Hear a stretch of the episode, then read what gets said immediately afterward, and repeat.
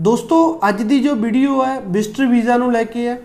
ਬਹੁਤ ਸਾਰੇ ਮੈਸੇਜ ਸਾਨੂੰ ਆ ਰਹੇ ਨੇ, ਜਿਨ੍ਹਾਂ ਦੀ ਵਿਜ਼ਟਰ ਵੀਜ਼ੇ ਦੀ ਐਪਲੀਕੇਸ਼ਨ ਲੱਗੀ ਪਈ ਹੈ। ਕਈ ਪੇਰੈਂਟਸ ਜਿਨ੍ਹਾਂ ਨੇ ਕਨਵੋਕੇਸ਼ਨ ਤੇ ਆਪਣਾ ਵੀਜ਼ਾ ਅਪਲਾਈ ਕੀਤਾ, ਕਈਆਂ ਨੇ ਆਪਣੇ ਸਿਬਲਿੰਗ ਦੇ ਬਰਥਡੇ ਤੇ ਅਪਲਾਈ ਕੀਤਾ। ਸੋ ਬਹੁਤ ਸਾਰੇ ਐਪਲੀਕੈਂਟ ਜਿਨ੍ਹਾਂ ਨੇ ਆਲਰੇਡੀ ਵਿਜ਼ਟਰ ਵੀਜ਼ਾ ਅਪਲਾਈ ਕੀਤਾ ਵਾ, ਉਹਨਾਂ ਦਾ ਵੀਜ਼ਾ ਨਹੀਂ ਆ ਰਿਹਾ। ਤਾਂ ਕਿਤੇ ਨਾ ਕਿਤੇ ਉਹ ਚਿੰਤਾ ਦੇ ਵਿੱਚ ਹਨ ਮੈਸੇਜ ਕਰ ਰਹੇ ਨੇ ਵੀ ਸਾਡਾ ਡਿਸੀਜਨ ਨਹੀਂ ਆ ਰਿਹਾ, ਕੀ ਪ੍ਰੋਬਲਮ ਹੈ, ਇੰਨਾ ਟਾਈਮ ਕਿਉਂ ਲੱਗ ਰਿਹਾ।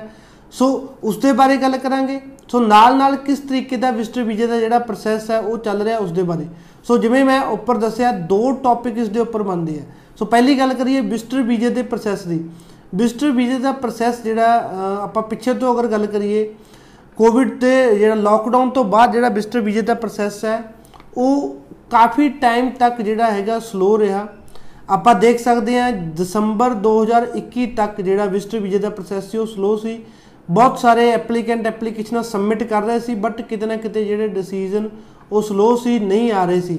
ਸੋ ਉਸ ਤੋਂ ਬਾਅਦ ਜਨਵਰੀ 2022 ਦੇ ਵਿੱਚ ਵਿਜ਼ਟਰ ਵੀਜ਼ਾ ਨੇ ਜਾ ਕੇ ਤੇਜ਼ੀ ਫੜੀ। 2 ਤੋਂ 3 ਮਹੀਨੇ 4 ਮਹੀਨੇ ਜਿਹੜਾ ਰਿਜ਼ਲਟ ਹੈ, ਉਹ ਬਹੁਤ ਚੰਗਾ ਆਇਆ, ਬਹੁਤ ਜਲਦੀ ਆਇਆ। ਸੋ ਉਸ ਤੋਂ ਬਾਅਦ ਹੀ ਜਿਹੜਾ ਜ਼ਿਆਦਾ ਟ੍ਰੈਂਡ ਉਹ ਵਿਜ਼ਟਰ ਵੀਜ਼ਾ ਦਾ ਚੱਲਿਆ। ਕਿਉਂਕਿ ਉਸ ਟਾਈਮ ਦੇ ਵਿੱਚ ਕਨਵੋਕੇਸ਼ਨਸ ਵੀ ਬਹੁਤ ਸੀਗੀਆਂ ਪੇਰੈਂਟਸ ਨੇ ਆਪਣਾ ਵੀਜ਼ਾ ਅਪਲਾਈ ਕੀਤਾ, ਜਿਨ੍ਹਾਂ ਦੇ ਬੱਚਿਆਂ ਨੂੰ ਗਿਆ ਨੂੰ 2020 ਦੇ, ਹੁਣ ਆਪਾਂ ਦੇਖੀਏ 2020 ਤੋਂ ਬਾਅਦ ਇੱਕ ਟਾਈਮ ਦਾ ਵਿਜ਼ਟਰ ਵੀਜ਼ੇ ਦਾ ਪ੍ਰੋਸੈਸ ਰੁਕਿਆ ਹੋਇਆ ਸੀ।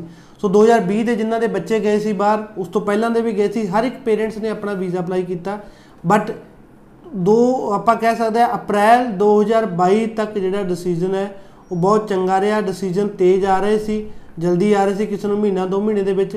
ਬਟ ਉਸ ਤੋਂ ਬਾਅਦ ਜਾ ਕੇ ਫਿਰ ਜਿਹੜਾ ਕਿਤੇ ਨਾ ਕਿਤੇ ਵਿਜ਼ਟਰ ਵੀਜ਼ੇ ਦਾ ਪ੍ਰੋਸੈਸ ਸਲੋ ਹੋ ਰਿਹਾ। ਹੁਣ ਜਿਹੜਾ ਟਾਈਮ ਹੈ, ਉਹ ਜ਼ਿਆਦਾ ਲੱਗ ਰਿਹਾ। ਸੋ ਅਗਰ ਤੁਹਾਡੀ ਵਿਜ਼ਟਰ ਵੀਜ਼ੇ ਦੀ ਐਪਲੀਕੇਸ਼ਨ ਲੱਗੀ ਵੀ ਆ, ਲੱਗੇ ਹੋਈ ਐਪਲੀਕੇਸ਼ਨ ਨੂੰ ਟਾਈਮ ਹੋ ਗਿਆ, ਚਾਹੇ ਤੁਸੀਂ ਐਪਲੀਕੇਸ਼ਨ ਦਸੰਬਰ ਦੀ ਸਬਮਿਟ ਕੀਤੀ ਹੈ ਜਨਵਰੀ ਦੀ ਸਬਮਿਟ ਕੀਤੀ ਹੈ ਫਰਵਰੀ ਦੀ ਸਬਮਿਟ ਕੀਤੀ ਹੈ ਤਾਂ ਕਿਤੇ ਨਾ ਕਿਤੇ ਤੁਹਾਡਾ ਡਿਸੀਜਨ ਲੇਟ ਹੋ ਗਿਆ। ਚਲੋ, ਕੋਈ ਵੀ ਐਪਲੀਕੇਸ਼ਨ ਜਦੋਂ ਡਿਸੀਜਨ ਨਹੀਂ ਆਉਂਦਾ, ਕਿਤੇ ਨਾ ਕਿਤੇ ਆਪਾਂ ਨੂੰ ਉਸ ਚੀਜ਼ ਦੀ ਚਿੰਤਾ ਤਾਂ ਹੁੰਦੀ ਹੈ।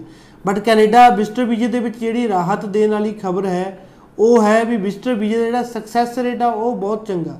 ਸੋ ਕੋਈ ਵੀ ਆਪਾਂ ਨੂੰ ਉਦੋਂ ਜ਼ਿਆਦਾ ਘਬਰਾਉਣਾ ਚਾਹੀਦਾ, ਜਦੋਂ ਕੋਈ ਵੀ ਇੱਕ ਐਪਲੀਕੇਸ਼ਨ ਆਪਣੀ ਸਬਮਿਟ ਹੋਈ ਹੋਵੇ ਤੇ ਉਸ ਦਾ ਡਿਸੀਜਨ ਨਾ ਆ ਰਿਹਾ ਹੋਵੇ।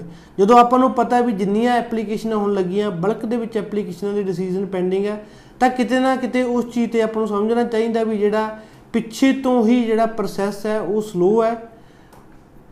ਪ੍ਰੋਸੈਸ ਬਹੁਤ ਸਲੋ ਆ ਬਟ ਇੱਕ ਚੀਜ਼ ਜਿਹੜੀ ਧਿਆਨ ਦੇਣ ਵਾਲੀ ਹੈਗੀ ਆ ਵੀ ਜਿਹੜਾ ਵਿਜ਼ਟਰ ਵੀਜ਼ੇ ਦਾ ਰਿਜ਼ਲਟ ਹੈ, ਉਹ 네ਗੇਟਿਵ ਨਹੀਂ ਆ ਰਿਹਾ ਪੋਜ਼ਿਟਿਵ ਆ ਰਿਹਾ। ਸੋ ਕਿਤੇ ਨਾ ਕਿਤੇ ਉਹਨਾਂ ਸਾਰੇ ਬੰਦਿਆਂ ਨੂੰ ਮੈਂ ਅਪੀਲ ਕਰੂੰਗਾ ਜਿਨ੍ਹਾਂ ਦੀ ਐਪਲੀਕੇਸ਼ਨ ਸਬਮਿਟ ਹੋਈ ਆ। ਤੁਸੀਂ ਆਪਣੀ ਐਪਲੀਕੇਸ਼ਨ ਸਬਮਿਟ ਕੀਤੀ ਹੈ ਡਿਸੀਜਨ ਆਉਣ ਤੇ ਟਾਈਮ ਲੱਗ ਰਿਹਾ ਤਾਂ ਘਬਰਾਉਣ ਦੀ ਜ਼ਰੂਰਤ ਨਹੀਂ ਹੈ। ਹਰ ਇੱਕ ਐਪਲੀਕੈਂਟ ਨੂੰ ਇਹ ਚੀਜ਼ ਹੋ ਰਹੀ ਹੈ ਬਟ ਐਟ ਦਾ ਐਂਡ ਜਿਹੜਾ ਡਿਸੀਜਨ ਹੈ ਉਹ ਚੰਗੇ ਆ ਰਹੇ ਆ। ਸੋ ਕਿਤੇ ਨਾ ਕਿਤੇ ਇੱਕ ਪੋਜ਼ਿਟਿਵਿਟੀ ਲੈ ਕੇ ਚੱਲੋ। ਦੂਸਰੀ ਜਿਹੜੀ ਗੱਲ ਹੁੰਦੀ ਹੈ ਕਿਤੇ ਨਾ ਕਿਤੇ ਜਦੋਂ ਆਪਾਂ ਕਹਿੰਦੇ ਆ ਵਿਜ਼ਟਰ ਵੀਜ਼ਾ ਦੀ ਐਪਲੀਕੇਸ਼ਨ ਸਬਮਿਟ ਕੀਤੀ ਆ, ਆਪਾਂ ਐਪਲੀਕੇਸ਼ਨ ਸਬਮਿਟ ਕੀਤੀ ਹੈ ਕਨਵੋਕੇਸ਼ਨ ਅਟੈਂਡ ਕਰਨ ਲਈ, ਆਪਾਂ ਐਪਲੀਕੇਸ਼ਨ ਸਬਮਿਟ ਕੀਤੀ ਹੈ ਬਰਥਡੇ ਤੇ ਜਾਣ ਲਈ, ਕਿਸੇ ਨੂੰ ਆਪਾਂ ਕਹਿ ਸਕਦੇ ਹਾਂ ਕਿਸੇ ਦੀ ਹੋਮ ਦੀ ਇਨੋਗ੍ਰੇਸ਼ਨ ਸੀ ਉਸ ਤੇ ਜਾਣਾ ਚਾਹੁੰਦੇ ਆ। ਸੋ ਕਿਉਂਕਿ ਪਹਿਲਾਂ ਸੀ ਵੀ ਜਿਹੜਾ ਡਿਸੀਜਨ ਜਲਦੀ ਆ ਰਿਹਾ ਤਾਂ ਇੱਕਦਮ ਜਿਹੜਾ ਟਾਈਮ ਜ਼ਿਆਦਾ ਲੱਗਣ ਲੱਗ ਗਿਆ। ਜਿਸ ਪਰਪਸ ਕਾਰਨ ਆਪਾਂ ਐਪਲੀਕੇਸ਼ਨ ਸਬਮਿਟ ਕੀਤੀ ਹੁੰਦੀ ਆ, ਕਿਤੇ ਨਾ ਕਿਤੇ ਜਿਹੜਾ ਉਹ ਪਰਪਸ ਆ, ਉਹ ਕ੍ਰਾਸ ਹੋ ਜਾਂਦਾ। ਸੋ ਜਦੋਂ ਉਹ ਡੇਟਸ ਲੰਘ ਜਾਂਦੀਆਂ, ਆਪਾਂ ਕਿਸੇ ਬੱਚੇ ਨੇ ਵੀਜ਼ਾ ਅਪਲਾਈ ਕੀਤਾ 1 ਜੁਲਾਈ ਦੇ ਲਈ ਪੇਰੈਂਟਸ ਨੇ ਵੀਜ਼ਾ ਅਪਲਾਈ ਕੀਤਾ ਵੀ 1 ਜੁਲਾਈ ਨੂੰ ਅਸੀਂ ਆਪਣੇ ਬੱਚੇ ਕੋਲ ਜਾਣਾ। ਸੋ ਉਦੋਂ ਤੱਕ ਤੁਹਾਡਾ ਡਿਸੀਜਨ ਨਹੀਂ ਆਉਂਦਾ, ਤਾਂ ਕਿਤੇ ਨਾ ਕਿਤੇ ਉਹ ਇੱਕ ਚਿੰਤਾ ਦਾ ਵਿਸ਼ਾ ਉਹਨਾਂ ਦੇ ਲਈ ਬਣ ਜਾਂਦਾ ਵੀ ਸਾਡੀ ਜਿਹੜੀ ਡੇਟ ਤਾਂ ਲੰਘ ਗਈ ਹੈ ਬਟ ਜਿਹੜਾ ਸਾਡਾ ਡਿਸੀਜਨ ਅਜੇ ਤੱਕ ਨਹੀਂ ਆਇਆ ਇਦੋਂ ਬਾਅਦ ਜਿਹੜਾ ਸਾਡਾ ਰਿਜ਼ਲਟ ਆ 네ਗੇਟਿਵ ਹੋ। ਸੋ ਇਦਾਂ ਦਾ ਵੀ ਕੋਈ ਅਪਡੇਟ ਜਿਹੜੀ ਹੈ, ਅਜੇ ਤੱਕ ਹਾਈ ਕਮਿਸ਼ਨ ਵੱਲੋਂ ਨਹੀਂ ਆਈ ਆ ਜਿੰਨਾ ਐਪਲੀਕੈਂਟ ਦੇ ਵੀਜ਼ੇ ਆ ਰਹੇ ਆ, ਉਹਨਾਂ ਦੀ ਸਾਰਿਆਂ ਦੀ ਜਿਹੜੀ ਡੇਟ ਹੈ ਆਲਮੋਸਟ ਸਾਰੇ ਦੇ ਸਾਰੇ ਐਪਲੀਕੈਂਟਾਂ ਦੀ ਕ੍ਰਾਸ ਹੋ ਗਈ ਆ। ਕਨਵੋਕੇਸ਼ਨ ਜੂਨਸ ਦੇ ਵਿੱਚ ਬਹੁਤ ਸਾਰੀਆਂ ਕਨਵੋਕੇਸ਼ਨ ਸਨ। ਪੇਰੈਂਟਸ ਨੇ ਵੀਜ਼ੇ ਅਪਲਾਈ ਕੀਤੇ ਸੀ। ਕਿਸੇ ਦਾ ਵੀਜ਼ਾ ਜੂਨ ਕਿਉਂਕਿ ਕਨਵੋਕੇਸ਼ਨ ਦਾ ਫਸਟ ਵੀਕ ਦੇ ਵਿੱਚ ਸੀ, ਕਿਸੇ ਦਾ ਵੀਜ਼ਾ ਜਿਹੜੇ ਜੂਨ ਐਂਡ ਤੱਕ ਮਿਡ ਦੇ ਵਿੱਚ ਵੀ ਆਏ ਨੇ, ਤਾਂ ਆਲਮੋਸਟ ਸਾਰੇ ਦੇ ਸਾਰੇ ਜਿਹੜੇ ਪੇਰੈਂਟਸ ਨੂੰ ਅਪਰੂਵਲ ਮਿਲੀਆਂ। ਰਿਫਿਊਜ਼ਲ ਰੇਟ ਹੈ ਬਟ ਬਹੁਤ ਘੱਟ ਹੈ। ਸੋ ਤੁਹਾਡਾ ਅਗਰ ਇਦਾਂ ਦਾ ਕੁਝ ਵੀ ਹੋਇਆ ਤਾਂ ਤੁਹਾਨੂੰ ਹੋਪ ਨਹੀਂ ਛੱਡਣੀ ਚਾਹੀਦੀ। ਚਾਹੇ ਤੁਹਾਡੀ ਡੇਟ ਕ੍ਰਾਸ ਹੋ ਗਈ ਹੈ, ਫਿਰ ਵੀ ਘਬਰਾਉਣ ਦੀ ਜ਼ਰੂਰਤ ਨਹੀਂ ਹੈ। ਕੋਈ ਵੀ ਵੀਜ਼ਾ ਜਸਟ ਬਿਕੋਜ਼ ਕਿ ਉਹਦੀ ਡੇਟ ਕ੍ਰਾਸ ਹੋ ਜਾਵੇ, ਇਸ ਕਰਕੇ ਨਹੀਂ ਰਿਫਿਊਜ਼ ਹੁੰਦਾ। ਕਿਉਂਕਿ ਤੁਸੀਂ ਜਦੋਂ ਆਪਣੀ ਐਪਲੀਕੇਸ਼ਨ ਸਬਮਿਟ ਕੀਤੀ ਆ, ਤੁਸੀਂ ਇਨਫ ਟਾਈਮ ਲੈ ਕੇ ਚੱਲੇ ਸੀ। ਡਿਸੀਜਨ ਨਹੀਂ ਆਇਆ ਤਾਂ ਹਾਈ ਕਮਿਸ਼ਨ ਵੱਲੋਂ ਨਹੀਂ ਆਇਆ।